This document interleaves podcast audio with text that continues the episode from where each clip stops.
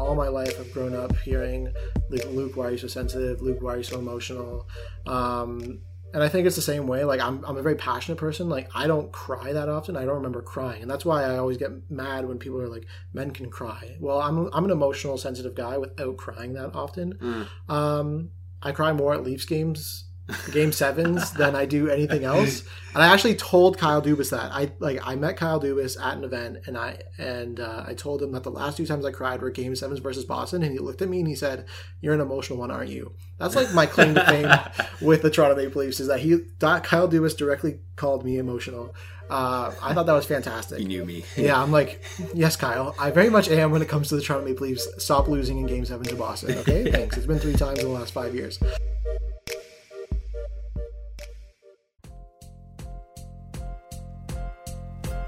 Welcome to the Imperfect Podcast, where we discuss masculinity more intentionally and purposely.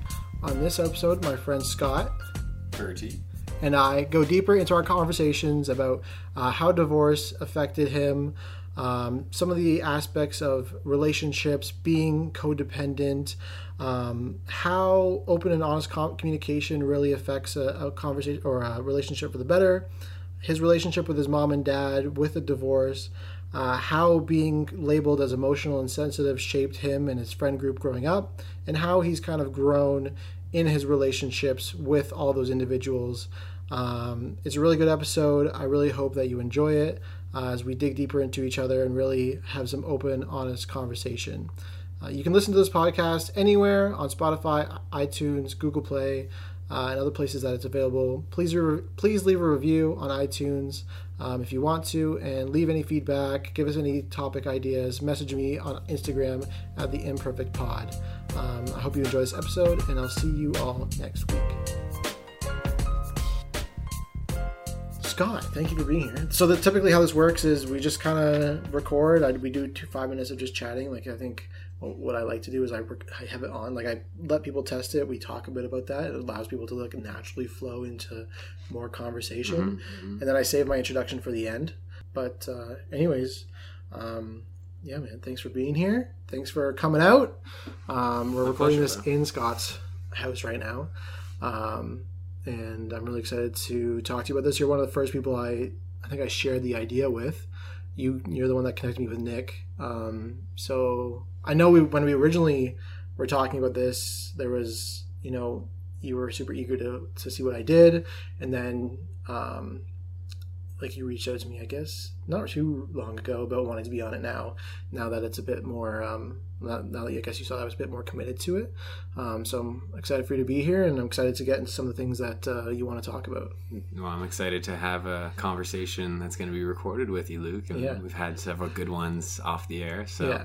Finally nice to do a little podcast with you. And yeah, like you said, it's something that you brought up initially, uh, offering me to come on the show. And I think that these conversations should be had. Mm-hmm. So it's an important idea that you kind of brought to the surface. And I think now that you've been you know, going along that journey with various different gentlemen, Mhm. Nick being one of them, and a great person for those Yeah. talks. Yeah. Um, yeah, just more than a pleasure to like be on the show and kind of talk through masculinity and Yeah. what it means to be one of us. Yeah, awesome. Yeah, like sometimes I've I've had the conversations with people about um, like from some some girls being like, oh, why are only masculinity? Why are you talking about just that? I'm like, I just think.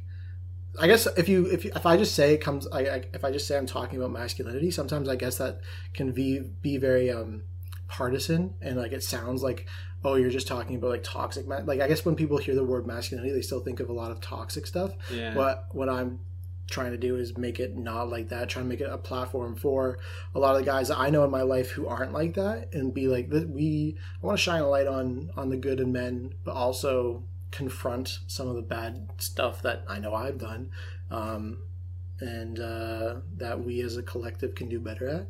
So I'm super excited to have you here. Um, we've known each other for almost three years now. yeah, two something years or so. Yeah, I It remember was through LinkedIn. through LinkedIn. yeah. I just saw one of your posts. I was like, this guy seems cool. Called you. Um, Did you call me straight away? I- we, we set up a call. Oh yeah, Pre- yeah, yeah, We set up a call. Yeah, we set up a call. That's what the good ones. do. Yeah, I think we talked for like an hour and a half. Yeah, it was a Um, long conversation. Long conversation. And I think you've moved, you've progressed a lot since then. But why don't you just like tell the world, I guess, what you're doing right now? Yeah, sure. Uh, I live in Toronto, like Luke mentioned. We're here in my little one bedroom abode that faces uh, a not so visual courtyard uh, in this building. But um, yeah, we moved here, or I moved here the start of February of 2019. So it's been a little under a year now. And that was as a result of Trufan. Trufan is a startup that I helped found about just Two years ago, I think I saw yeah, it two. yeah, about two years ago. It's like we're coming up on the day right now. So um, when this comes out, a little more than two years ago, but yeah, it's a company that I helped found. I'm now the chief growth officer there. Uh, I work with the two other co-founders, Swish, Onik, and the rest of our team, Cam, Jay, Trevor. And the list can kind of go on and on. But um, yeah, we're slowly growing that business right now. Uh, it's essentially a social intelligence platform that is equipping brands with the data they need to activate grassroots communities of micro influencers, super fans, and overall just the people in their audience who are already primed to share their message.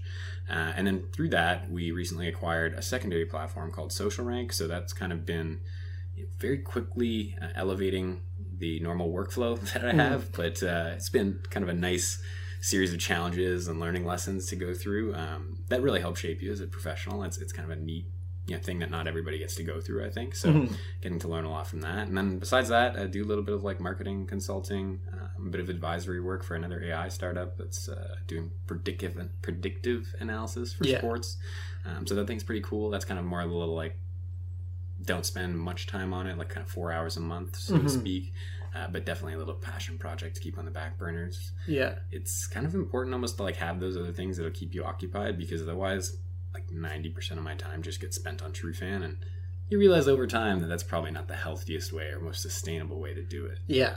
No, I agree. Like even with my work, I was like, I don't want to just work. I want to have things I'm looking forward to outside of work and this is definitely one of those things that excites me a lot about building it and growing it and it's a lot more work than i originally signed up for in terms of like I could totally. like when it comes to editing it becomes maybe five or six hours of editing then an hour and a half of recording and then like all the prep work that goes into it too and finding those leads normally it's just like people i know that i'm building it off of Yeah, that's the Um, great part is like you can typically get that like word of mouth effect through podcasts. It's Yeah. like once you have one guest on, like or even before you have them on potentially, if you have a strong network, like they just kind of open up their network to you Yeah. because it's great to provide people with value. Yeah, you know, that and I haven't leveraged that network enough. I don't think. Like I, I, I think you're you're the person. You're the only person that has given me someone else. But like I haven't asked other people for other people. But I kind of wish I did that more because a lot of these guys I'm talking to are volunteering within their community with with men's groups or. Oh, cool. Um, like just the one that's going to come out tomorrow with with Pablo. He does like a lot of volunteer work,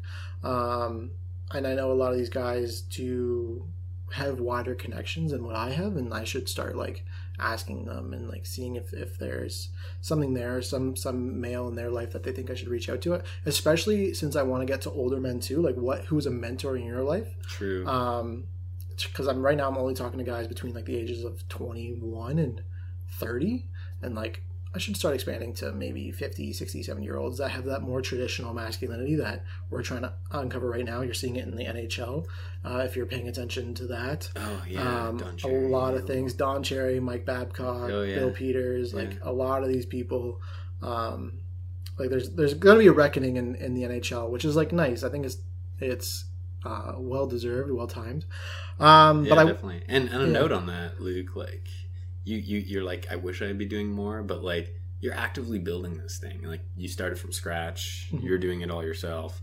I totally get how much work a podcast can be. yeah. I'm actually like about to launch one for like it's a company one that I've Yeah. been recording now for a little while, and it's just been such a like weirdly daunting task. I even like pushed it off and started pre-recording the episodes just so it wouldn't become that kind of thing where it's like added stress because you feel like you're behind on the episodes or something like that. yeah, Um, and knowing that it's really not like a core priority, but like I'm not even doing the editing, and like that being taken care of is such a nice thing Mhm. but the like assets and like doing the intros, all the other little pieces that kind of come into it, plus like you know just trying to make sure that you're doing it as quality as you can be. Like there's just kind of so much that goes into it, but like kudos to you because you started it. You're also having conversations that are not always the easiest, mm-hmm. especially on record to be having. I think. Yeah. And so you're pushing other people outside of their comfort zone while you're doing it for yourself, mm-hmm. building a new skill. And then to top that off, every person who's listening to this podcast is getting the perspective that they pretty much wouldn't get anywhere else. Yeah. Safe to say. Yeah. Yeah. I think So kudos to you. Thanks, man. Yeah. Um, and I think a lot of the guys have offered different insights, which is what I'm trying to go through. Like I try to do those. Like I'm, I started to do prep calls recently um, to figure out how I can make it more customized to you. Um, it's kind of like what I do in work is I draft a like when I try to recruit speakers, I draft something for them like Mhm, that they mhm. would best It's be like tailored. personalized. Yeah, personalized. yeah. And like I want to be able to pull stories out of you that um, like make that person feel the most comfortable. And like I think that's really helped my last episode. Really focus it down, really niche it down, Mhm. um, make it more um, straight and narrow, I guess. Um, so I'm excited to do that with you too. Um, we you kind of gave a little bit of intro about what you're doing now, but I know from our original calls because it was before Trufan that it wasn't always like that. Um, and I I remember from our phone call how was, there was a period of of kind of lostness, like you weren't really sure what your route is, what your route was. Um, but now I look at you and you're like, I'm very impressed with where you've come from. Like I, I remember our first phone call. You were still in Ottawa, I believe. Yeah. yeah Um, good call. since then, you've you've moved to Vancouver for a bit. Now you're back in Toronto. Yeah.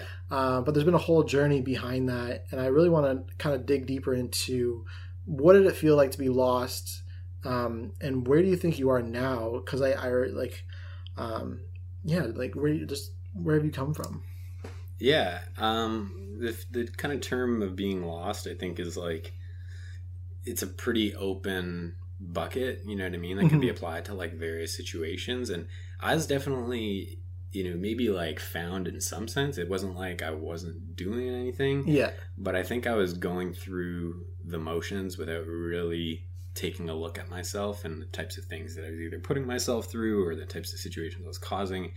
Um, I have this friend, Adam, and he described this certain like phase of his life uh, shortly after his like mother had passed away, where he was you know, really doing some deep thinking and stuff like that. Mhm. And this realization that he had was essentially that he wasn't aware of the decisions that he was actually making.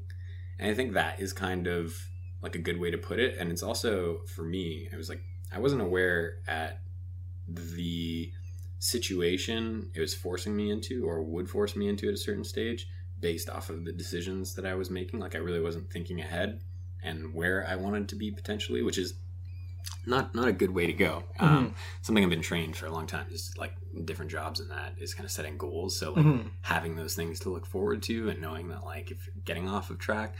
But um, how did it feel to feel lost? Like at a certain point, it kind of felt a little bit low. But thankfully, I was you know lost at a time when I was in Ottawa, surrounded by like great family, Mhm. friends, people that I've kind of grown up with my entire life. I think what really led me to like feeling lost and kind of like slowly getting more and more lost or like Mhm. getting to that point where I actually could look in the mirror and think to myself like how is it that you've gotten here and not being able to kind of add up all the little things that I had done which may have resulted in some skills or different things like that it just felt like all of it was kind of for nothing Mhm. at a certain point. And so when I realized that, um, I kind of looked back over the course of the last few years and I'd finished my degree in Australia where I was going to school um, prior to kind of entering the workforce in more of like a Mhm. career capacity. And I was re- like, I was in love with traveling. I enjoyed seeing the world. Uh, I think the fact that the world felt smaller to me after living there for a year and a half and doing my degree was something that I really wanted to take advantage of coming out of school. And so initially, when I came home to Ottawa, um, that was actually as a result of my nanny, uh, who's one of my grandmothers, Mhm. uh, has passed since, but she was really sick in the hospital. Um, in terms of my family, like both my nanny or my grandmothers on both sides played Mhm. like a key role in kind of my upbringing and I think really just me growing up into the person that I am today Mhm. uh, I didn't really have grandfathers on either side. So, like, knowing that maybe I wanted to stay in Australia for a period of time, but also that that was going on for my nanny, it felt like something that I owed her was to kind of be back. And it wasn't like I'd be there day to day giving her that kind of comfort, Mhm. but at least be able to kind of visit when I could. Being in Ottawa, it's not a you know, short drive to Montreal. So, after coming back and then um, moving home for like a month, I went to try and do interviews for a month in San Francisco got a couple offers. Um, was going to do this TN status, which is basically free trade agreement. So once you have a job offer, if you have like the degree and whatever else experience to back it, you just tr- cross the border and they tell you right then and there if you could work in the states for three years. hmm So that was kind of the play. I got a couple offers, but they're commission based jobs for the most part to Mhm. start. And I had chosen San Fran out of like the few cities I'd just been applying to loads of jobs in.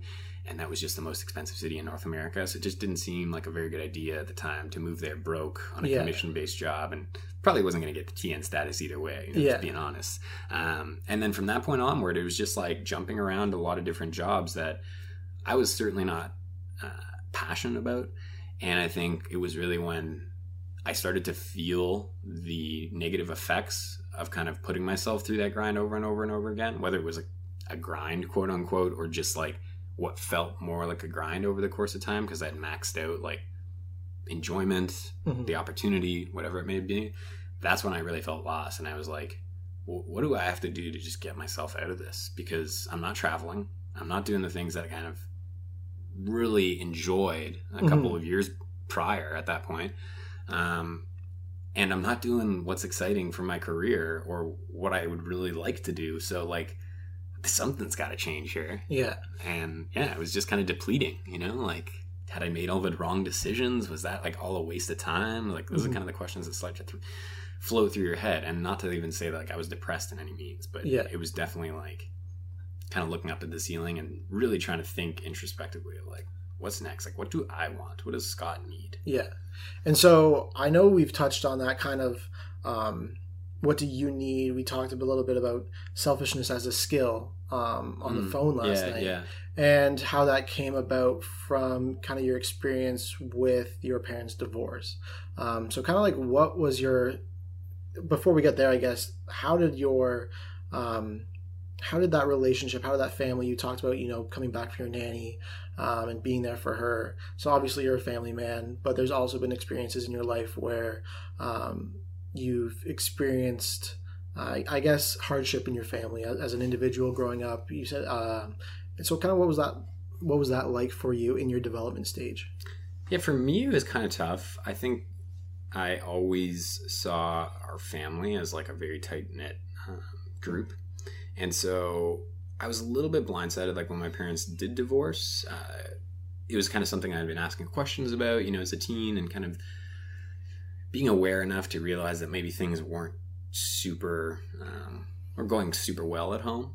Um, but like I didn't have any reason to believe that they were going to divorce. So like when it happened, I kind of like first reaction was like mid-teens, you know, teenage boy. It's kind of revolting now against like, well, if you're gonna kind of blindside me with this decision, like watch what I can blindside you with. You know what I mean? Like I'm gonna really put you up to one. But um, y- you kind of know that's not not the right way to treat the situation. Um, but at that time when you know when it first happened, I guess one of the things I didn't even share with you is like I had a very hard time trusting my mom or my dad, I think, for a little bit. Mm. And that was largely because it was like I was inquisitive. I was asking questions about like, hey, like should I have reason to think that this or this might happen or this could be a scenario? And then that's like one day you sit down on a couch, your sister's right there. They've kind of called you into the room a little bit like cere- ceremonially, and it was like, that's it. Like that's what's gonna happen.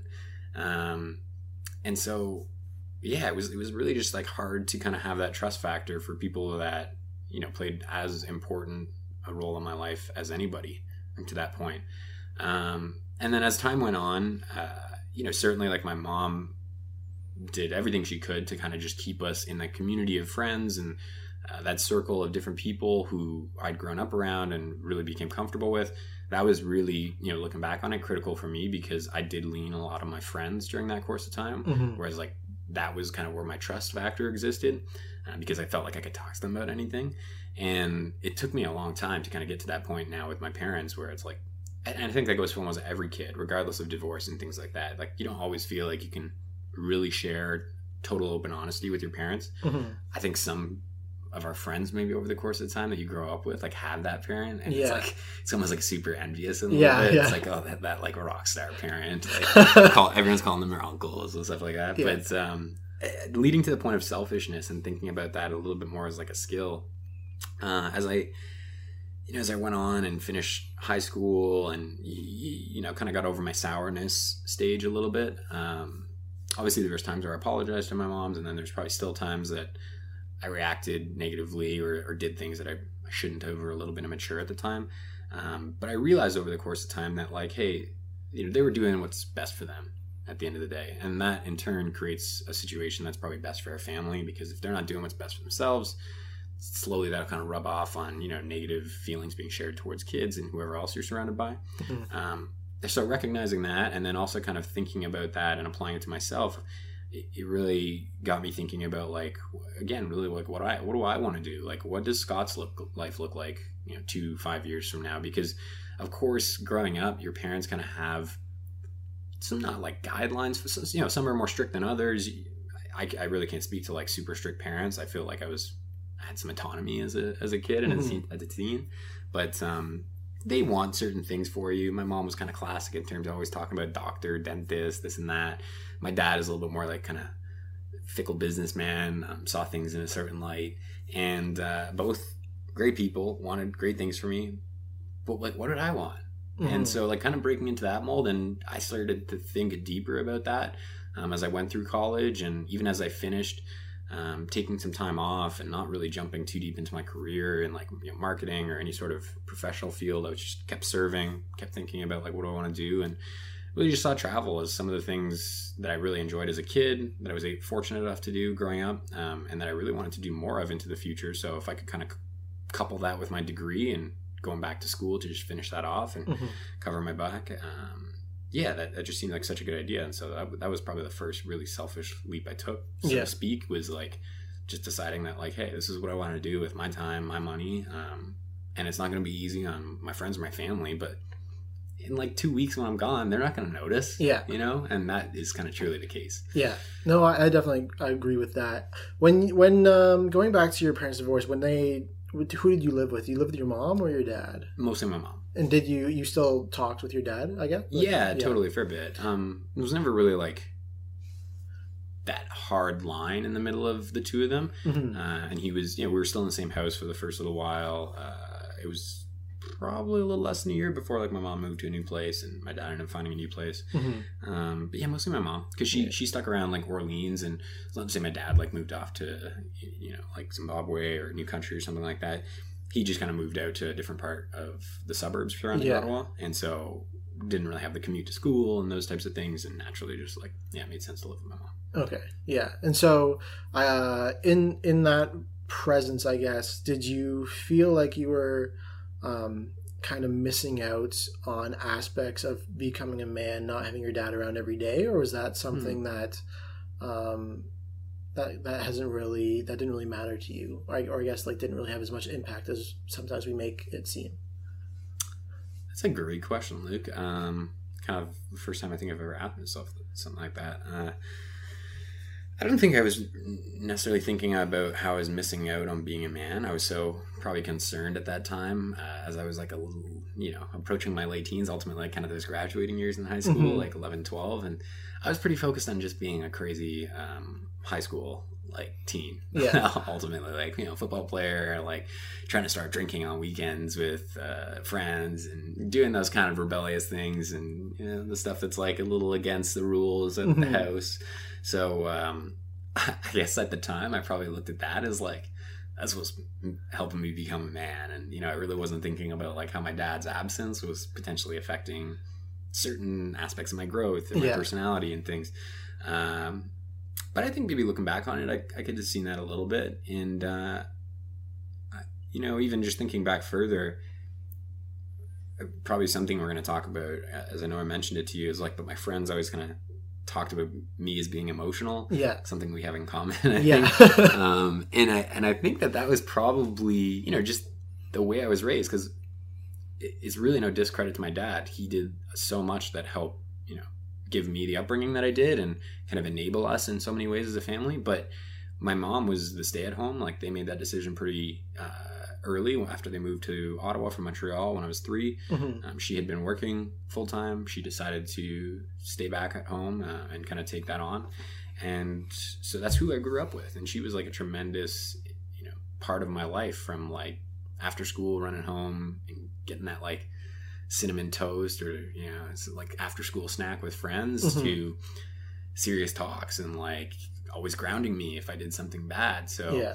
uh, she was probably the one that raised me a little bit more than anything else. I would say. Um, and you know, I was I was fortunate to kind of spend those moments with my dad, whether it be through sports um, and those kind of more prototypical, I guess, areas. Yeah.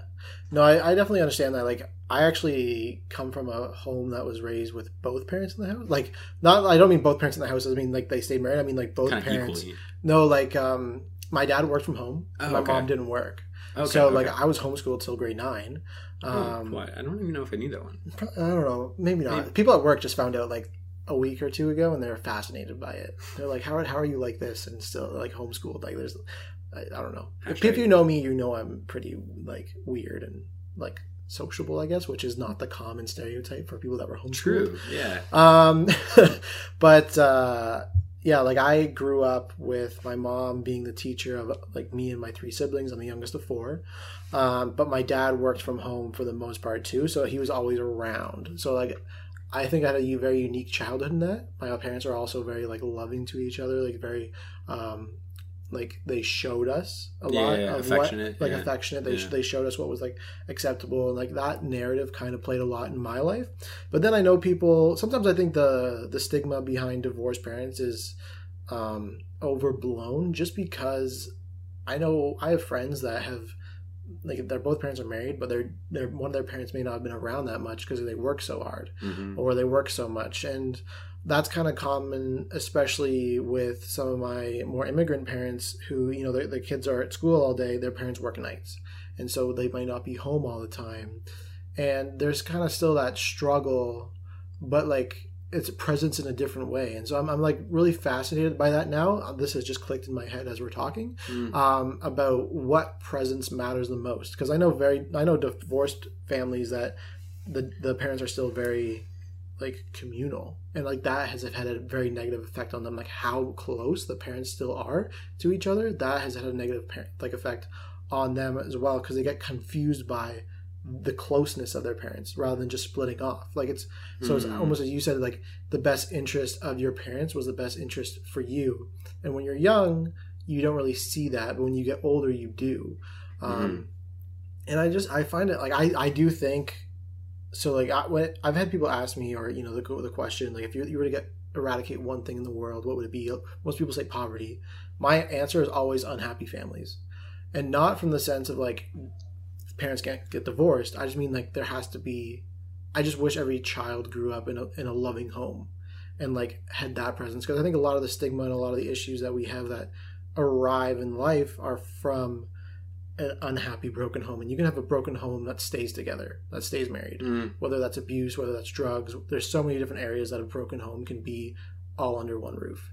Um so I, I- yeah, yeah. that's a really good point. Um, it kind of just brings up like you know thoughts of different friends growing up, and like maybe the thought as a younger, uh, younger me that I had of them, and now kind of not like the way I see them, but just like kind of turning the page and, and seeing like kind of the man that they've become, or you know potentially the woman. But yeah, there's so many cases, and it's some, and you're you're so right. Like sometimes the broken home is kind of the one that you may even think is like the most put together. hmm Yeah, like I've I've seen it happen, um, and it's just like you know whether that a broken home could have been your parents staying together, but you know as a child that there's things going on that would be better resolved if they were not together, and like kids are smarter than we give them credit for in a lot of ways, and they can sense that. Um, and in a lot of ways, they can rebel against that more than actually being divorced. Mhm. Um, so I, I think that's kind of where the selfishness plays in. But you also mentioned how you had a, a support group of friends in high school um, that was you, you felt like you could talk to about anything, which I think is were they mostly guy friends? Yeah, they, I mean, I had like plenty of friends who were girls as well. Uh, they, it was just more kind of like when it came to that close friends, Mm-hmm. the girls were mostly like friends with girls, and guys were mostly friends with guys, and that, Yeah. I was the exact same. Um, so yeah, it was it was definitely the guys who I was referring to there. Yeah, because I, I I found it interesting because in, in my life I don't really feel like in high school there was I had a group of guy friends, but it wasn't up to that level that we would share like that vulnerable.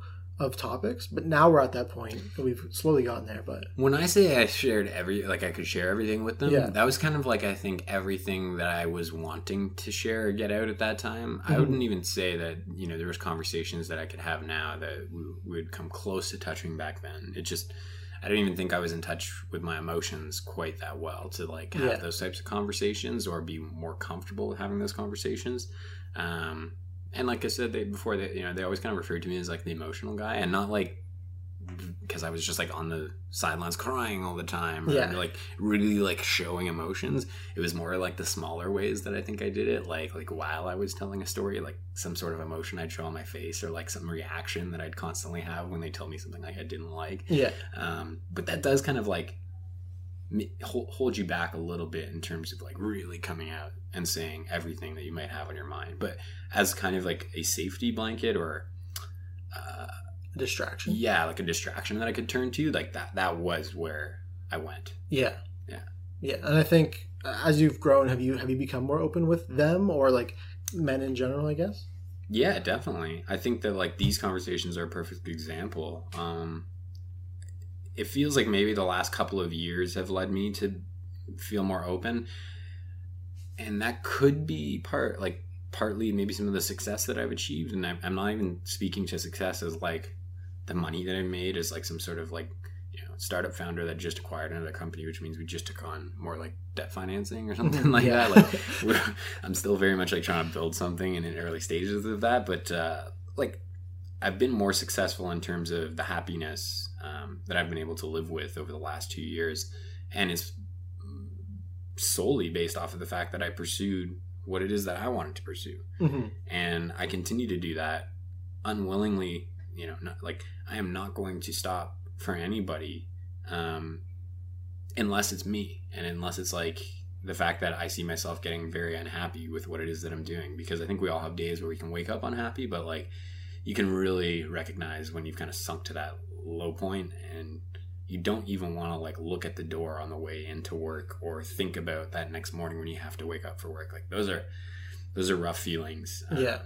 and i'm probably even like rambling on now but yeah I think so.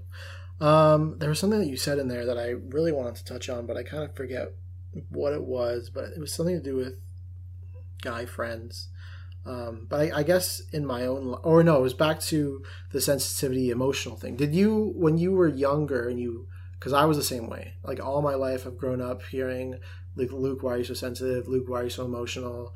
Um, and I think it's the same way. Like I'm, I'm a very passionate person. Like I don't cry that often. I don't remember crying, and that's why I always get mad when people are like, "Men can cry." Well, I'm, I'm an emotional, sensitive guy without crying that often. Mm. Um, I cry more at Leafs games, game sevens, than I do anything else. And I actually told Kyle Dubas that I like I met Kyle Dubas at an event, and I and uh, I told him that the last two times I cried were game sevens versus Boston, and he looked at me and he said, "You're an emotional one, aren't you?" That's like my claim to fame with the Toronto Maple Leafs is that he that Kyle Dubas directly called me emotional. Uh, I thought that was fantastic. you knew me Yeah, I'm like, yes, Kyle. I very much am when it comes to the Toronto Maple Leafs. Stop losing in Game Seven to Boston. Okay, thanks. It's been three times in the last five years. Um, but like, I- felt like that really shifted me in my approach to how I handled things for a while, and that I, I was so worried about coming across as emotional and sensitive. And now I'm at the point where I'm trying to regain that, and it's really hard. Like, I I felt I I love that part about me, and I feel like I lost part of it. And I think there's other cir- circumstances rather than people just saying like Luke, you're so emotional, Luke, you're so sensitive, and I want to stop that. But it, like now I'm at the point where I'm like I wish I held on to it as much as I I had because I, I feel like there's times when I'm like not emotional and I'm not sensitive and I really wish I, I could be like I don't have a as much sympathy or empathy for situations as I, I used to have or, or want to have Yeah, I think you're touching on a really interesting subject that like bridges over, uh, you know, so many different feelings, I suppose, and the idea of unlearning. Um, it reminds me of just this like LinkedIn show that was kind of early in the days of LinkedIn, but like some creators were making this show called the Unlearn Show, and at the Mhm. time I was like, so, I just was like. What does it mean to call your show the Unlearn Show? And then as I started watching it a little bit more, like I started to understand this concept of like unlearning concepts or Mhm. like ways of doing things or the way that you are. You know, like it can really fall into so many different categories. But what you're talking about is like as you learn to put a little bit of a wall up because there is like comments or whatever, it wasn't like bullying, but No. people were making you more and more aware and maybe to the point where you hadn't fully been like self-aware enough to realize like hey i'm, I'm an emotional guy and that is okay Mhm. like I'm, I'm going to have just as great friends just a great life like you know great partners whatever all that's going to be great even though i'm emotional. Instead you kind of like start to like analyze that statement and then you're like ooh is you know am I, like am I too emotional? Is that why they're saying it? And you kind of learn slowly to put up that wall. So what you have to end up doing is like somehow unlearning to put up that wall but it's become so like deeply ingrained in kind of the way you present yourself and you know your personality now Mhm. which makes perfect sense is because it's like you've kind of transitioned to like who you were then into like who you thought you wanted to be in not necessarily like a public fashion but just in general Mhm. right um, and i think the same could be said like just applying it to a different situation is i had this conversation recently about uh, you can do anything and like how that's kind of a general blanket statement that like gets taught early on in people's lives but it's not really like so many people say that but they Yeah. don't say it with like a deep belief that you could do anything and they don't like continue to hone in on why that is Mhm. or how you can r- really position yourself to do anything that you want right and i think that like over time because that statement just seems so open and not necessarily false but just kind of like Cliche. overstated or cliche yeah. people all of a sudden start to think to themselves that like i can't do anything that's Yeah. just kind of like you know foca or faux pas like whatever Yeah. they call that it's just like I can't really do anything. I can do like this and this if I do this, and it's partly the way school kind of gets you to think. And there's so many little things that kind of feed against that statement. But if somebody could really teach somebody and and get them to unlearn that like not believing that, it, that is I feel like something that I've broken into over the last like maybe year and a half now. Is like once you start to see what is really possible, it's it's truly mind blowing. Um, to think about that term and then really put it in perspective of like I can do anything that I want to. Yeah. And so very similar to like being emotional, it's I can be emotional. Like Mhm. and that's going to be okay and speaking to the fact that you you know like how that kind of I guess from your early or mid teen years Mhm. kind of pushed you through to like who you became in like your late teens and early 20s like ad- adulthood ultimately. Um it's so interesting to think about because even though I'm like m- much more in touch maybe with the fact that I am emotional now and like I'm okay with it. I'm fine having these kind of conversations. I'm also a lot more in touch with the fact that I'm logical. That's something Yeah. that I've noticed too. And I like logic. And it kind of goes against emotion. And I wonder it's like like how, how have I battled with that over the course of my life? Mm. Because, you know, my girlfriend, uh, Lena, she she will acknowledge a lot the fact that like, I'm, I'm emotional, but she likes that Yeah. and it's and it's also like nice when you have those people who you really appreciate in your life kind of like acknowledging in a really positive way that you're emotional and i think that maybe would have helped me realize over the last couple of years that like that is a really great trait to have hmm And Yeah. it's not for everybody it doesn't mean like if you don't have it that you're not great Oh, yeah. yeah Yeah, totally agree. I I also think I'm logical. My family would tell you that I think I'm logical. Um, I've, I use logic for a lot of things that I'm not emotionally invested in because I'm like, why don't you see this logically, like like I think I do? Um, yeah, yeah. which obviously one man's logic is another man's insanity. Like that's typically how it works. Um, but I yeah I I think it's just been really interesting. What I think is fascinating to me is that the most most of the comments I remember about being called emotional and insensitive come from the women in my life. It hasn't been like men telling me I'm too emotional. It's been women, and I'm like, that's not to like put blame on anything or anything. like It's just like something I've the the comments I've stuck with me the most have been emotional from like, oh, you're too emotional from women. Yeah, it's a good point to bring up, and I don't think, like you said, it, it's really not like segregating or discriminating No. like that at all. It, it's just the fact that, like, I think everyone can almost acknowledge that, like, women are just more in touch with their emotions. I, I think oftentimes than Yeah. men, Yeah, and that is like seen from a really early age, typically. That like women understand their emotions and are okay with expressing them a little bit more than men are. I can Mhm. even think into like maybe a not so um, like yeah, it's great to be emotional. Like yeah, it's it's so it's so good to have those qualities. Like even on the other end of it, where it's like that can cause you some headaches. Like go back to high school. It's just if you compare the numbers, it's going to be hard to imagine you know guys having as much kind of like drama amongst their group of friends Mhm. as the women did. Guys typically either just didn't get that upset about things and really weren't that emotional about it, or just kind of brush it off to the side, even if Yeah. it did make them that upset. Where women would just like it would be talked about from the get go when something happens, but like that shows the kind of level of maturity in dealing with those emotions versus Mhm. kind of how guys would, in most situations, kind of brush those off. Yeah, and I think what's important to note note there is like maybe it was because guys weren't getting to the core of each other that there wasn't as much personal conflict. You know, like that's something that I've thought about too. Is like I didn't know you well, and I didn't know. Um, we didn't share enough emotion. We weren't vulnerable enough Yeah. to really get to kind of like that core. Um, this is why you hurt me, kind of thing. Yeah, So we we, we kind of more ignored it and then like kind of what the brushing off with rather than addressing the issue which was probably to a positive thing but also to a long-term detriment of being like like listen like i don't feel comfortable feeling feeling open with other men in my life Yeah, yeah, honesty. Like it, it really comes down to that, right? Mhm. and um, and I think that you hit on a great point because the more you do something, the more that becomes ingrained as a habit, Mhm. and you know to kind of habitualize hiding your emotions or not feeling like you can really get down to what's cutting you know through you or kind of like that's really hurting you Mhm. um, about the situation that may have happened with another you know guy or girl is uh, is a dangerous you know habit to yeah have Yeah, and I've really tried to practice that with I. I so even I have a pretty close group of guy friends.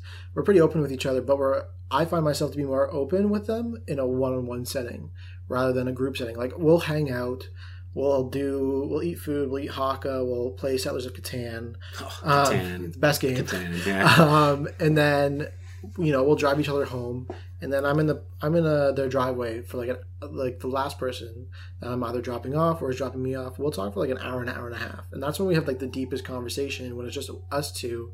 Somehow I start it, they start it. I'm not sure how it happens, um, but it's almost always the same, and that it's it's in the driveway of your close friend, one on one, because we don't feel comfortable being that vulnerable in a group setting which is why I like this because like this is a one-on-one setting. yeah, um, yeah. It's it's much easier to do that, and I, I really want to get to the point of group vulnerability with men. It's hard to do in podcast setting just because the audio quality would just Yeah. diminish.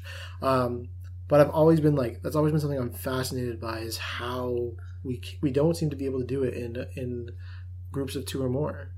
Like it just yeah, yeah, yeah. I think you're like the more you're having these conversations, you're probably starting to see these things coming up more and more. So I, I, I have to agree with you 100 percent. yeah It, it doesn't really happen often enough. Um, there's for so many reasons that could be, and it's great because like, you're just getting me thinking more and more, and like kind of self reflecting over the course of this talk, Mhm. and I, like I ju- it just keeps bringing up so many different memories, and it's ever as to like why I didn't say this or why I did say this, and like you know, even though like maybe I was emotional and uh, I expressed emotions a little bit more than some of the friends around me did Mhm. some of them were great at talking about like their feelings and, and, and really like those emotions about other people, you know, about like the woman or um, at that point, like teenagers that they may have been liking in high school. And Yeah. stuff. Like I was never that good at speaking about those subjects. And like that's like a vulnerability that I'm just bringing up right now. Mhm. I still haven't really like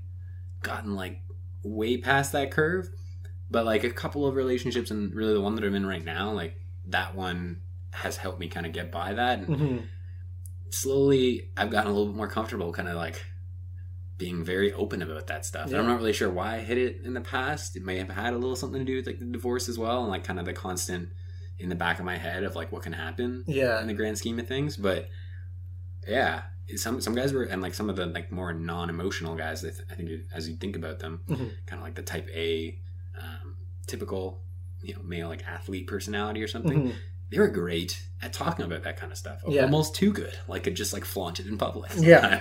it's like a level of it's almost how the more emotional in tune with themselves guys have struggles with outward confidence about those things while the outwardly confident guys about those things may not be able to Yeah. refine or like really know themselves as well and now that you brought that up i'm thinking about that like how that conflict just exists because whenever i see like a boisterous guy i'm like he probably doesn't really know him he probably doesn't like self-reflect that much and I, like that's a that's a bad judgment from me Yeah, yeah, yeah. but it's also like well, you're I, acknowledging it yeah too. if i see a quiet reserved guy it's like i can i probably know that this guy knows himself pretty well like Mhm.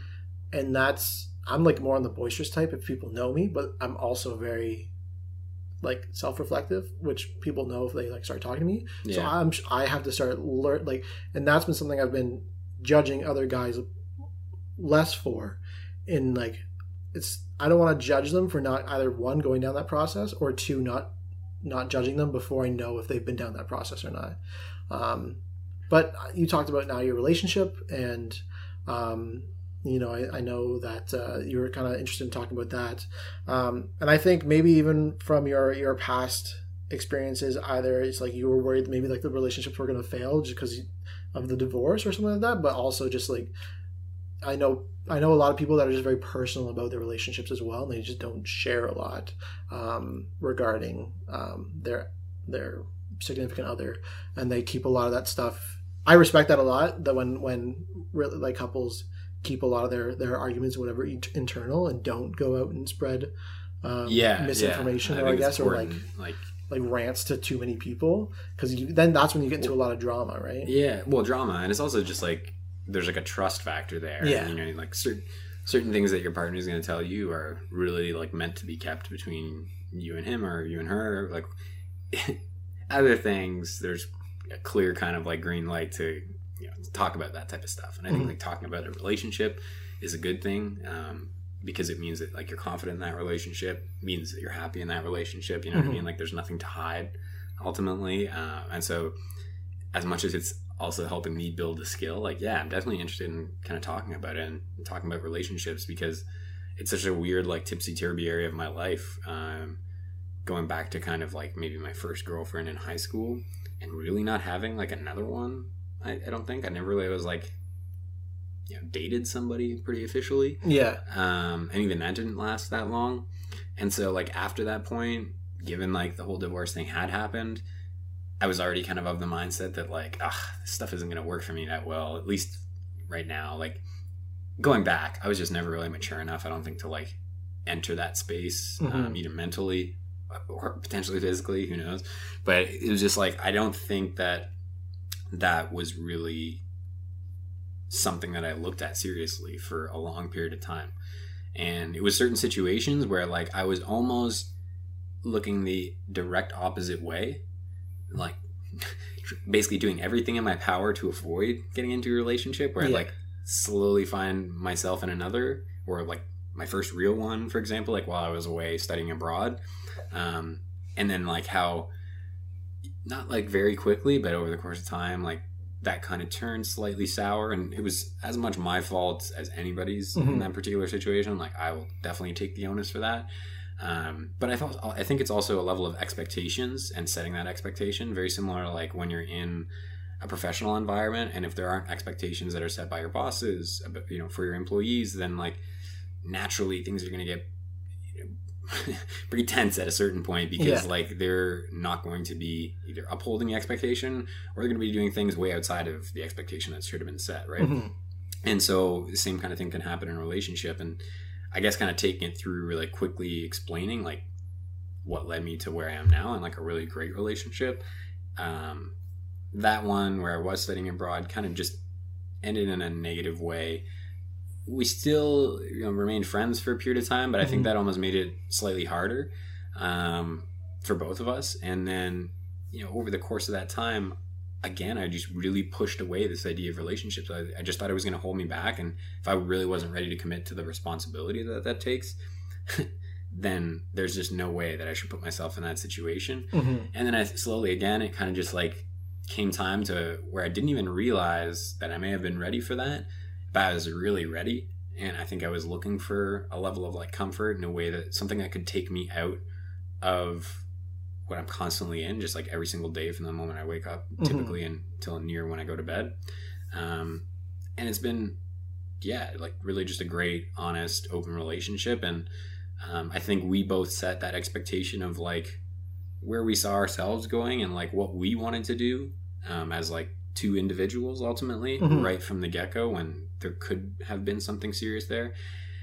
And it was yet in a, in a situation where I I had no expectation that I was going to get into a relationship because I was living in a different city, had pretty much moved there a couple months prior, uh, and certainly did not want to get into something that was long distance again, right? That was kind of like my thought Mhm. process. But I think in time, really, your emotions tell the story, and, and they'll kind of tell you whether or not you're gravitating to something or not. Yeah. Um, and I really was in that sense. Yeah. Yeah. So I, I definitely want to talk to you about your approach to that relationship because I know it's long distance.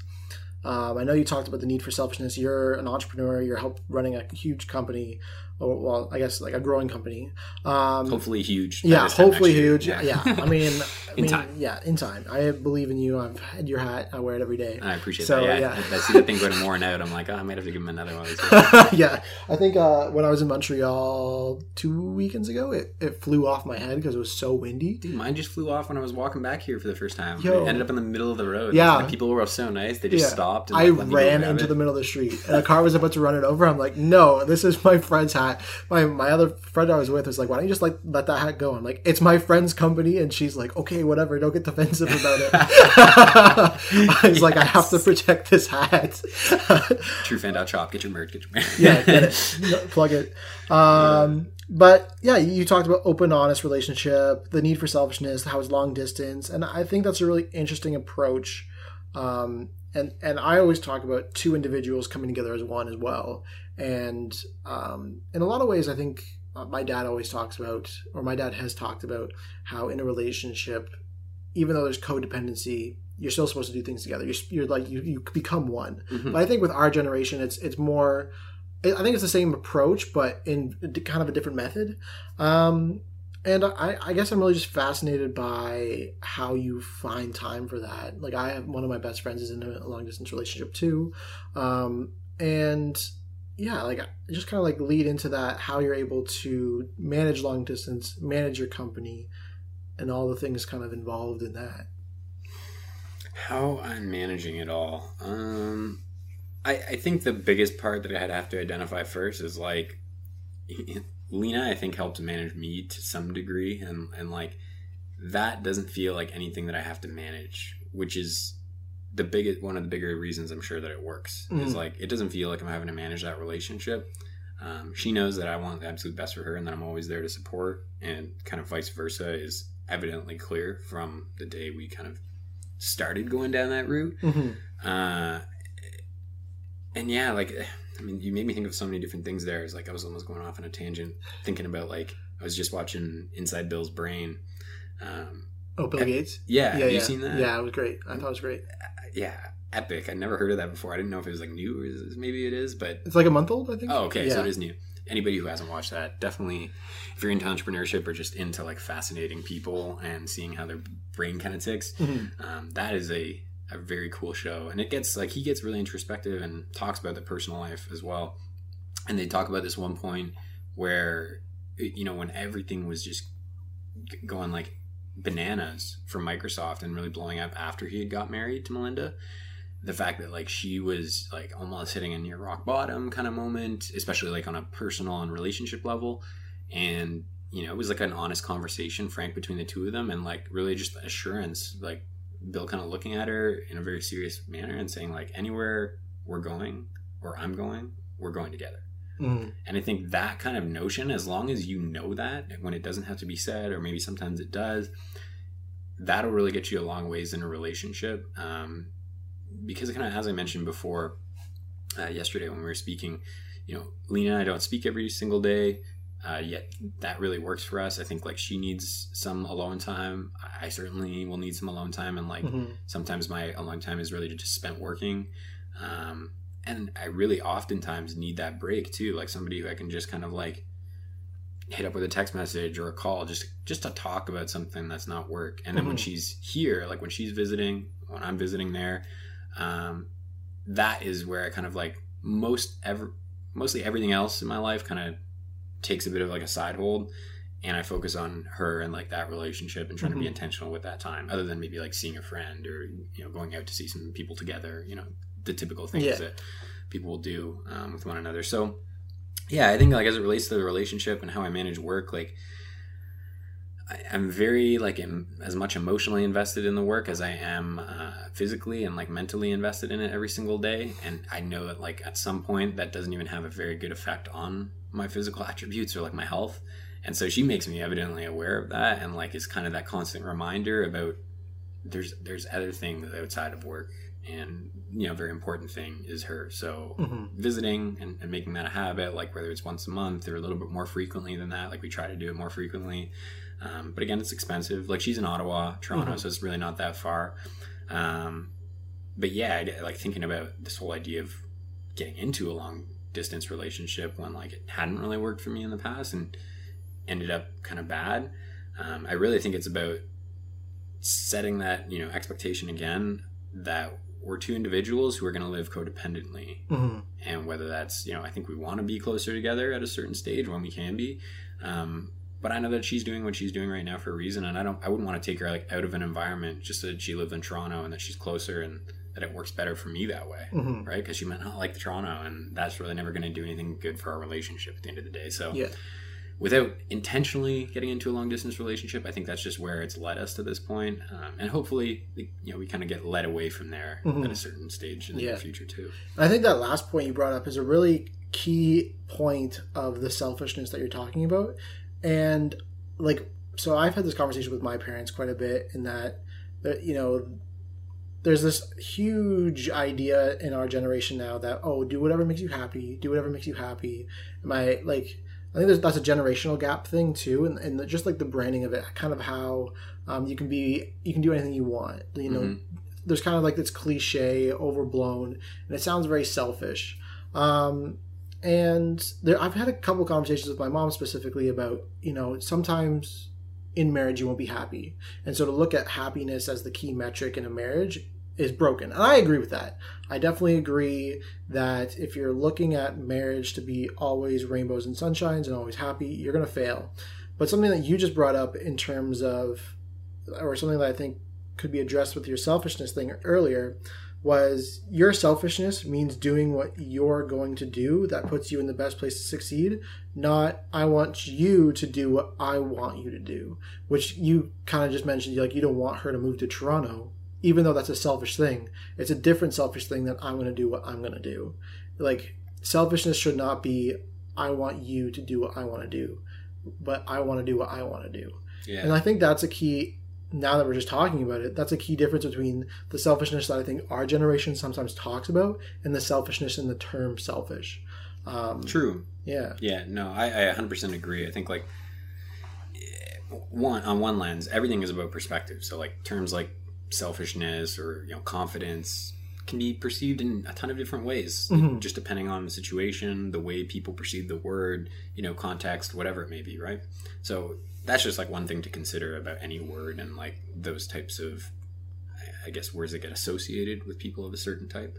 Um, but yeah, I- I mean, there's there's literally nothing more important other than maybe on like the Friday and Saturday nights when it's like one person wants to do this, one person doesn't exactly want to do that, but like you're you're gonna maybe make a little bit of a sacrifice to Yeah. like go see um not necessarily like a movie that you didn't want to see that's not really a sacrifice but maybe you you know had a long week you don't really want to be around people but she had plans with her friends like it's it's almost like the right thing to do to not be selfish in that respect and Yeah. like do that for the other person right Yeah. whereas like you're just talking about like getting them to do something for you because it's just going to benefit you and it maybe put them in a sour place or not such a great place that's really never going to end up well there's no long-term gains there for Yeah. anybody um, so yeah i to- totally agree Yeah.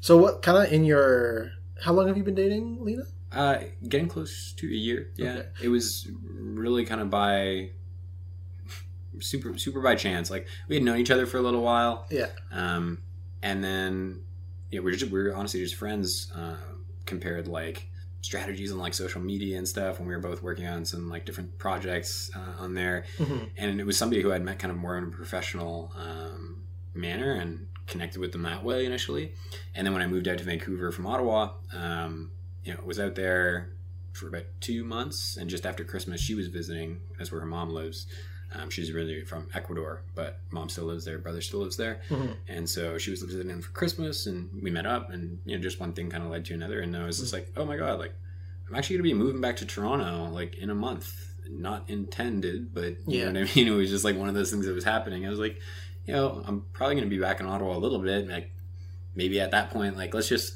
hang out again and see if there's something that we want to move forward with here Mm-hmm. and it was just natural like no Yeah. expectations at any point in time but clearly setting the like i talked about earlier those expectations of like what each of us were doing and the fact that that really wasn't going to change for Yeah. anybody Yeah. So did you meet on LinkedIn?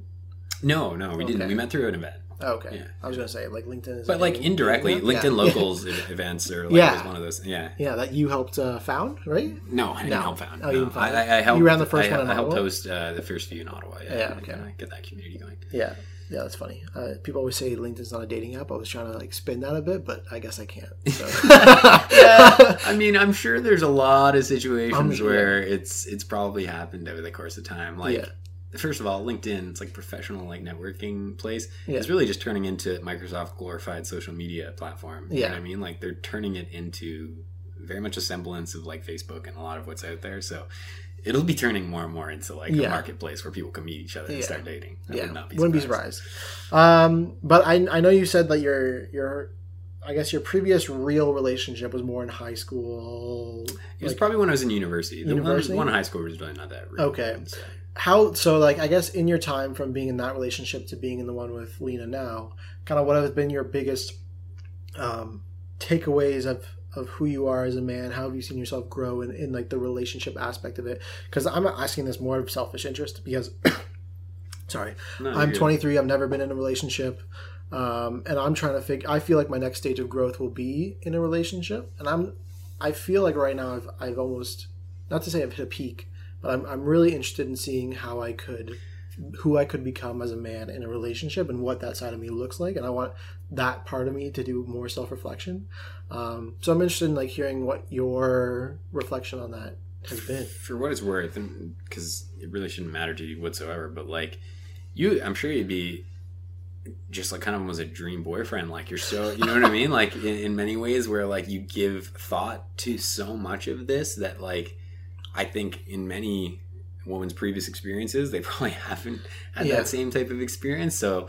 um it's interesting to hear you say that because like you you are so so in touch with like a lot of these things and like the more you're having these conversations i imagine the more you're kind of like putting this web together in, in your head um i guess speaking to like that maybe that first relationship i could talk to that there's one thing that i, I really want to bring up because Mhm. i think it had a profound effect on like how i how that first relationship started um, and and so too like the relationship with lena that ended up kind of blossoming how that came to be because I've spoke about it a little bit now. The fact that I had more or less hidden from relationships, I I put that wall up, and that wasn't something that I really wanted to like set aside the time and kind of have that responsibility. Mhm. So when I was going to Australia, it was clear that I was of the interest to get to the beach. You know, I knew where I was going. It was a warm climate most of the year. I, I was working out, trying to get in like great, you know, shape to so I could surf when I get there. Mhm. There's going to be lots of women from all over the world um, in a you know college that's filled with international. It's like Yeah, Australian accents. a lot of guys yeah, in, in Australian accents, yeah. Like for you know all the Canadians listening to this, like there, was a lot for a guy to want about that situation, and so like I was definitely kind of you know head down, like doing those few things, working, trying to save as much money as I could for that because tuition was like an arm and a leg. But thinking about like women and relationships up to that point, like the couple years before I was leaving, more than that.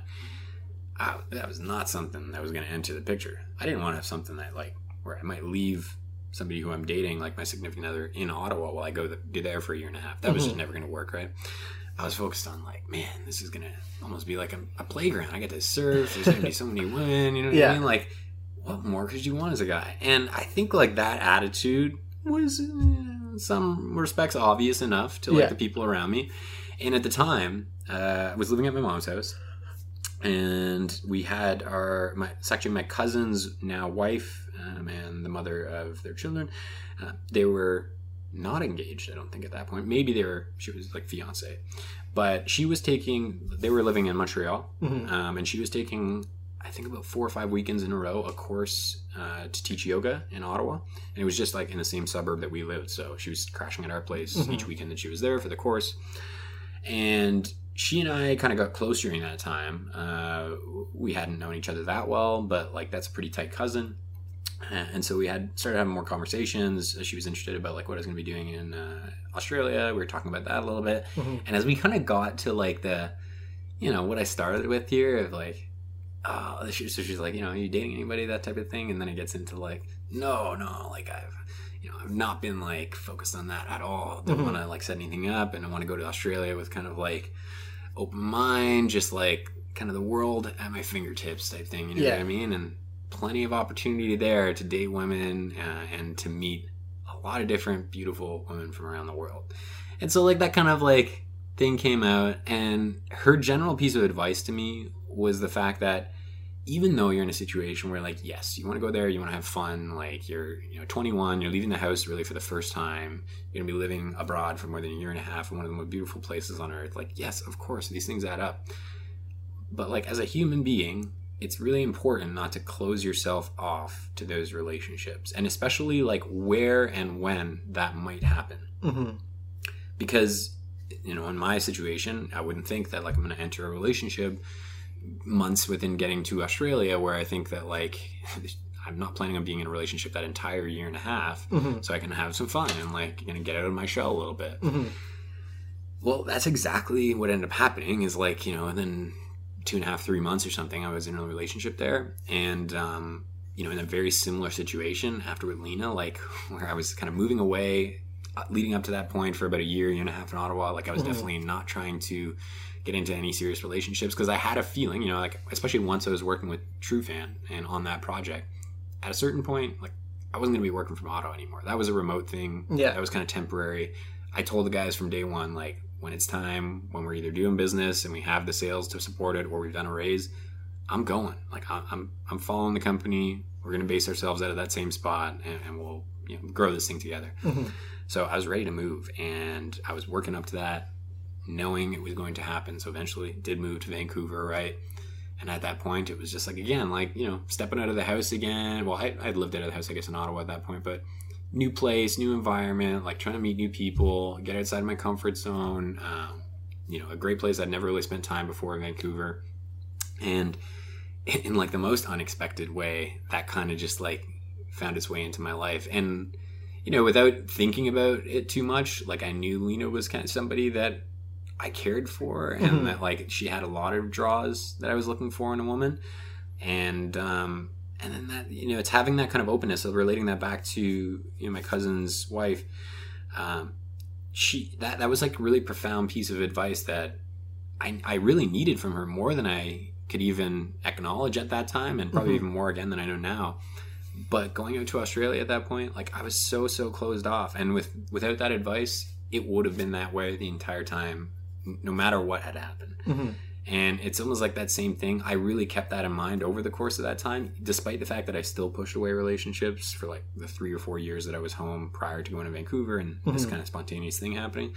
Um, but that was in the back of my mind. It's just like not being closed off to like how, when, who, you know what I mean? And Mhm. not kind of bucketing certain situations to be a certain way. You got to let things play out sometimes. Yeah. And if it's meant to be, typically it'll kind of happen. I I find that int- like I think that's like the saddest part about online dating is that you're always forcing it. Like the first date seems always forced. Mm, um, and that's that's kind of what I'm going through right now. In in the sense like I'm I'm meeting a lot of people, which is really cool. I'm going on dates, which is cool. I'm learning about like that aspect, figuring out kind of really quickly whether or not a girl is interesting or not, whether or not I want to pursue it further. Mhm. Um, but it's kind of like that thing where it feels too forced sometimes. When it, I, you know, you always have this dream that you're just gonna like run into the girl of your dreams on the street or something, or like at the coffee shop. There's gonna be some Yeah. witty one-liner that's gonna happen, and you're just gonna like, okay, maybe this is the girl that's gonna happen. Or be like that book that you just read, Yeah. and you like peek, take an eye at the book, and Yeah, like all the time, people will like say to me, like, Luke, when you're not looking for a relationship, that's when it will come. I'm like, okay, well, that's that, that. You know what? Good on you for bringing that back around because that was definitely a piece of that advice. Yeah. I have to say that. that, was, that was definitely kind of like sim- simply putting it. That was basically what she had said, and Yeah. I knew that was part of it. Yeah. So, but like, I'm like, man, I've been waiting. I, I haven't been looking for a relationship for a long time. Now I am, and it's still like not coming. So it's it's like one is practicing patience for me, but two is just like, you know, I really just want to want to learn how to do that. Like, there's things in a relationship that I feel like I've been hindered from um, Yeah. growing up, mainly because like, so I come from a Christian home, and like that has affected some of the images that I have on secular relationships because I guess I'm not religious anymore. Like I don't prescribe to Mhm. Christianity that my parents Mhm. do, and so that has been hard for me to now understand. Like, okay, where are my morals? What are my ethics now? Where's the line? Because I don't believe in everything that you know the Bible talks about regarding relationships, but I definitely don't believe in the whole idea of like sleeping around too much. Like I don't, Mhm, I mhm. and it's trying to explore that. I still have, I like, I have shame about, you know, maybe like I, you know, I've always been told that sex before marriage is bad, but like, is it? Like, I don't know. Um, Yeah. And there's been moments in my life where I'm like, okay, well, that definitely didn't. I feel empty from that still, but would I feel less empty if that was with in a relationship? Like, so there's there's things, and I was talking about with this with, with a friend the other day. Is like, where is my line? Where is my boundary? And I I really kind of sometimes feel like, I know it sounds bad because I don't need a companion, but like man. in order like I need to it Yeah. I need a companion in order to figure out that that other side of me that I'm really trying to explore. yeah, like what you're saying is like, you know, I'm here, I'm willing to be open and like learn how to be a good partner ultimately, but like, yeah. I, I totally understand you. Like finding even that like how it actually happens, I could never like figure out like how it happens because clearly in my stance as well, like I didn't line these things up. You know Mhm. what I mean? It was just like it just happened at, at a certain point in time, and it was as a result of many circumstances coming together.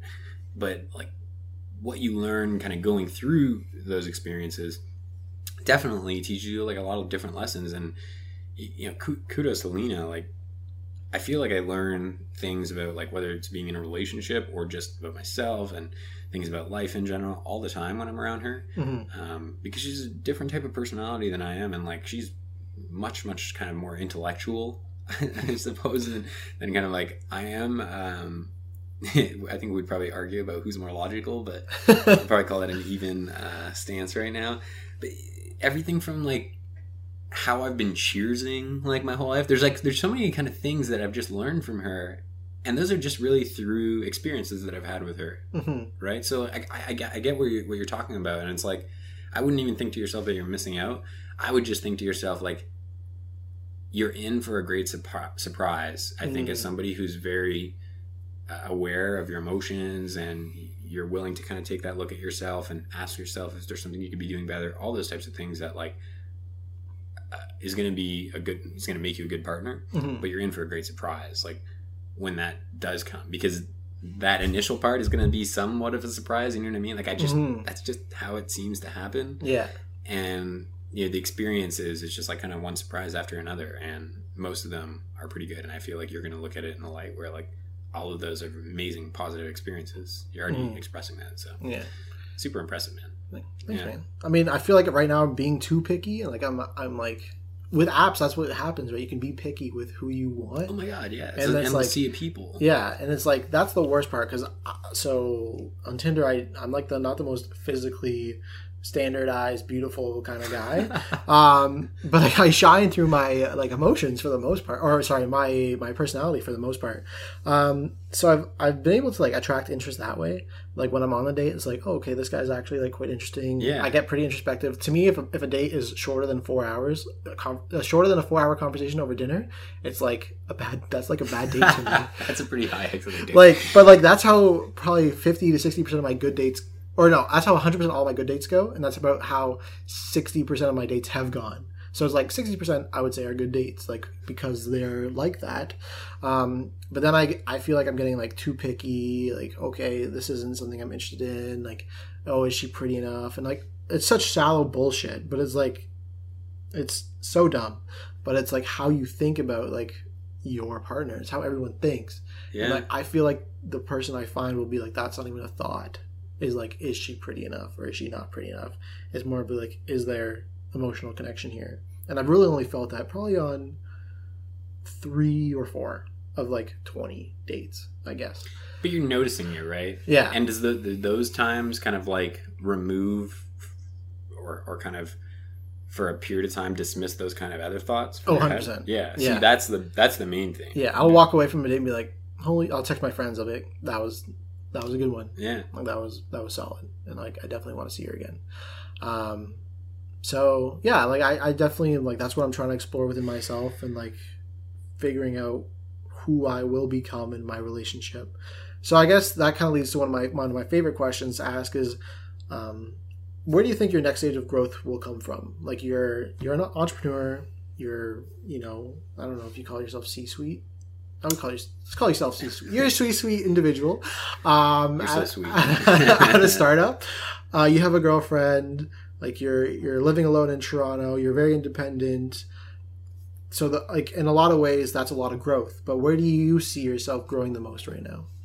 Right now, uh, I mean, it would probably be, it would have to be more on the business side, just Yeah. because of some of the stuff that I'm we're now dealing with after this acquisition. Like um, within like a matter of a couple weeks, it feels like my work has just rapidly like quintupled, um, and not like that's hard to keep up with, but at once, you know, the podcast, like I had very much positioned it so that it wouldn't add stress. And now it's kind of adding a bit more stress. And I'm like, God, you know, that podcast, I knew would start adding stress. So, Yeah. like, dealing with those kind of like challenges along the way, it's a never ending, like, daily type of thing that comes up.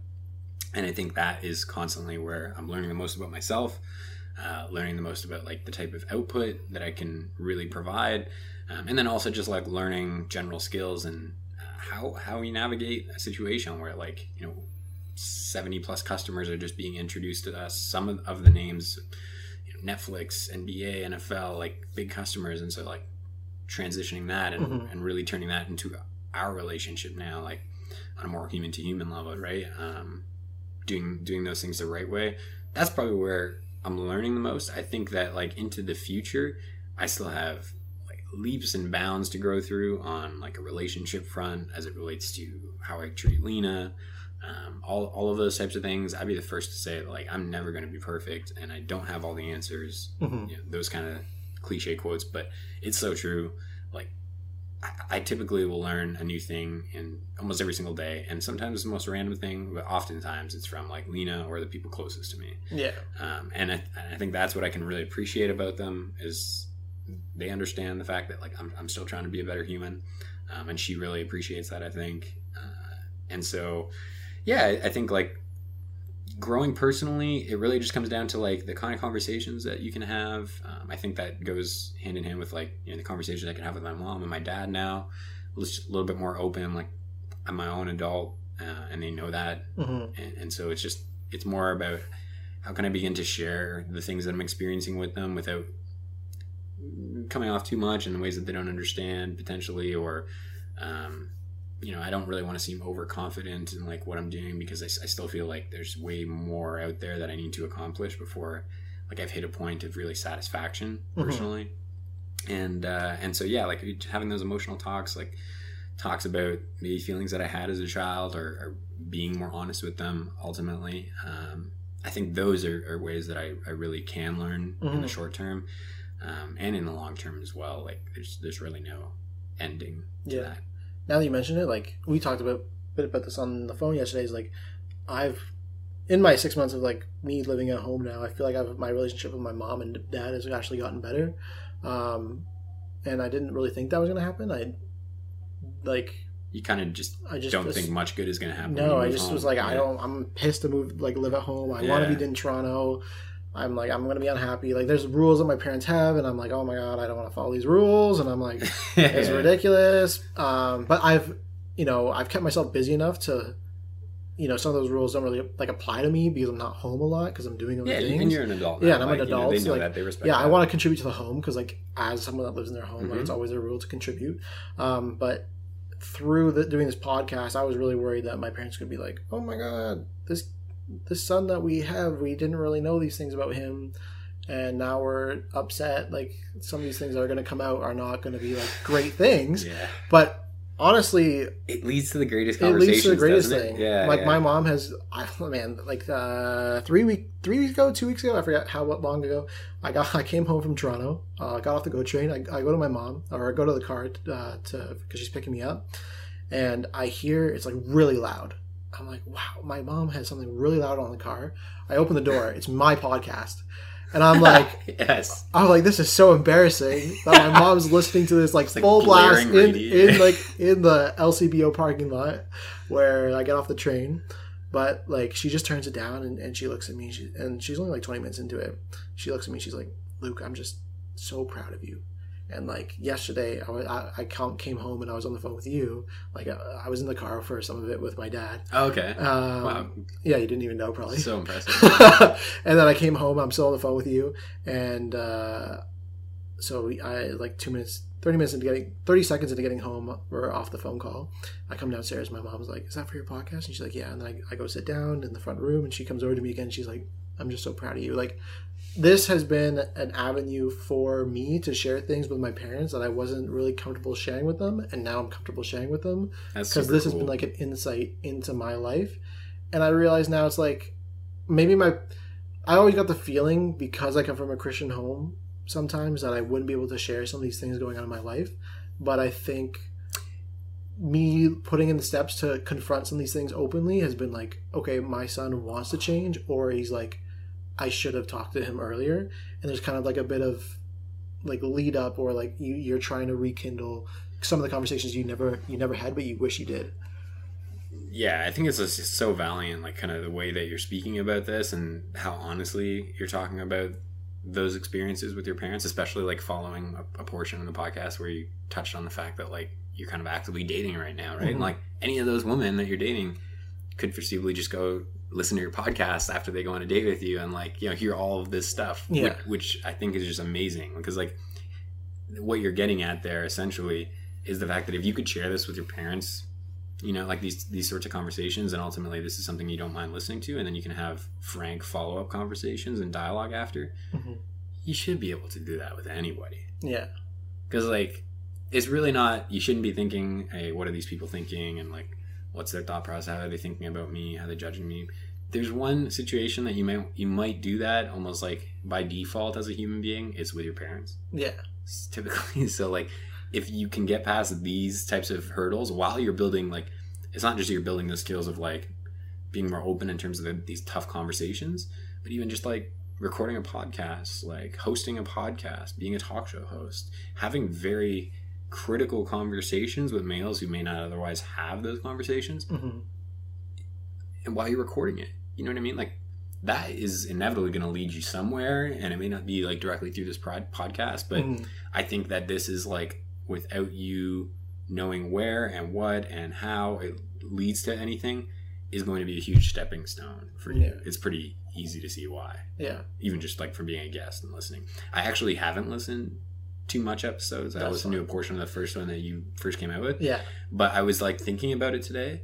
And I would have listened to the one with Nick 1st Mhm. and then I thought to myself, it's like if I listen to the one with Nick, you know how much I like Nick. yeah I'm go- like when he talks about certain subjects, I'm genuinely influenced the way I'm thinking after I've listened. yeah And so I don't want to come on the podcast and then just be like influenced into kind of rehearsing the Yeah, same subjects yeah, that he yeah. came on to talk about. I wanted this to be kind of open and like trying to be as vulnerable from my standpoint as well. Mhm. And it's just amazing to see how you can seemingly continue to do that episode after episode. Yeah.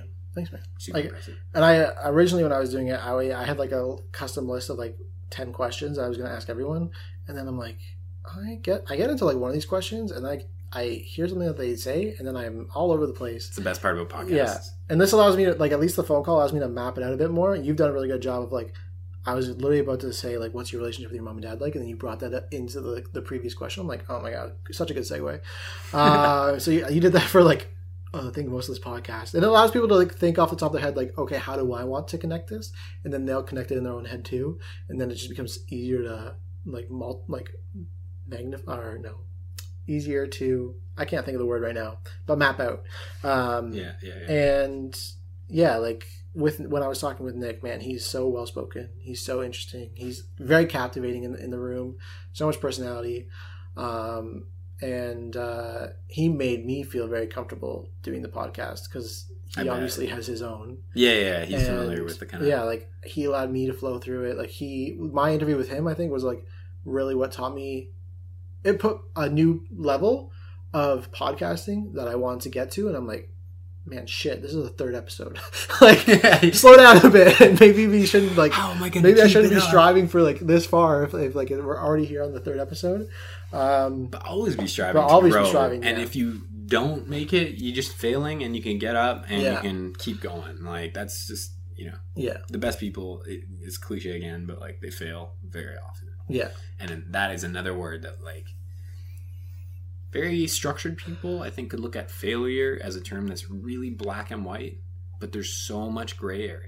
It's Mhm. how do you look at what failure is? If I walk outside tomorrow and it's icy and I fall, that is a failed morning. like that is just not the morning that you plan on having. That was a failure. But like most people that could happen three times over the course of the winter and if nothing bad went wrong at work and nothing happened at home that was like too negative or whatever and you know their life just kept going in a straight direction you ask them when when was the last time you failed they'd be like ah, gosh i don't remember yeah. like what Yeah, I don't really think about. It's weird because I, I don't really remember the last time I really failed. I guess, but I that's your I'm homework constantly like okay good homework but i'm constantly like learning i guess like it's on the, on the podcast i have coming out tomorrow my friend said i don't remember the last time i had a bad day and i said yo me neither. Like i don't have bad days because i don't think about my bad days. that's days. not how you wake up. Yeah, yeah, but it's like the same i think of the same in failure. Like i don't remember my failure because i don't i guess i just don't really you think of choose it not as to like failure. remember. Yeah yeah, yeah. 100% and like Yeah. you shouldn't be like harping like oh yeah i failed. That was dope you know like, yeah. it's just kind of one of those things i think as you think back on like think a little bit more like deeper into like Intentionally, it doesn't have to be like a fail doesn't mean that like you failed the second grade. Like yeah. it was detrimental to then your life onward you know what i mean? Yeah. like it's these little things that like you said i'm learning like that teach you sometimes the most minute lessons. Hmm but those begin to add up. And like you know for entrepreneurs like Michele Romanow or somebody like that those failures become a little bit more sizable in the terms of like how you're failing but it feels like you just slipped on the ice yeah. you know? Yeah. Well, I remember I was watching in my uh, recruitment process for speakers, I was watching a C suite executive of the Bank of America, and she was saying, like, you know, fail often and fail fast doesn't work for us when you're when you have so many people's data. You can't afford to like fail like that. And so it's the same, you know, yeah, the, the more you go, you need to you still need to fail, but you can't fail on other people's like accounts. Mm-hmm, I guess. mm-hmm. Um, but you know, I know you're probably closing for time. I think you have a phone call coming up, or yeah, I, I Yeah. do, I do.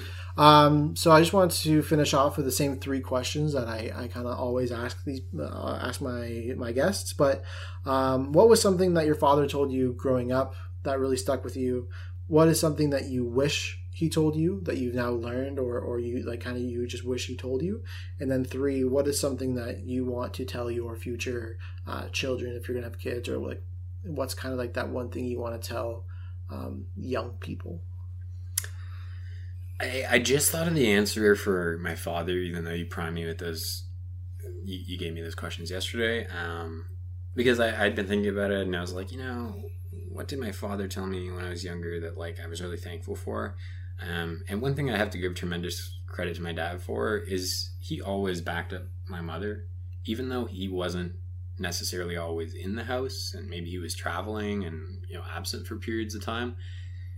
He always always had my mother's side on things and was making sure that i was also i guess like in terms of the sentence like what would your mom say? Or Mhm. um, did your mom okay this? Like those kinds of like more typical things right down to like how do you think your mom would appreciate it if you said that? Or those types of kind of like more thought-provoking statements of like you know geez i hadn't quite thought about how she might feel if i just Mhm. went and did something or if i if i said this you know what i mean and i think that's a really credit like that's a credit to him because um, i think if i was to ask him now just as much as i was asking back then he knows like what a key role my mom played um, in our upbringing and really to this point in my life like right now Mhm. and actually on that note I, I meant to bring this up earlier we're like hey like you're so independent you're living in toronto and stuff like that like you're kind to say that but talking about areas that i can learn to grow as well it's just like continuing t- to acknowledge that i can grow as a man and like as an individual who has to live independently this place may look relatively clean right now but my mom was here over the weekend for like one of the first times in like six months Yeah. so when she's here, even the things that I didn't clean before she came, oh, she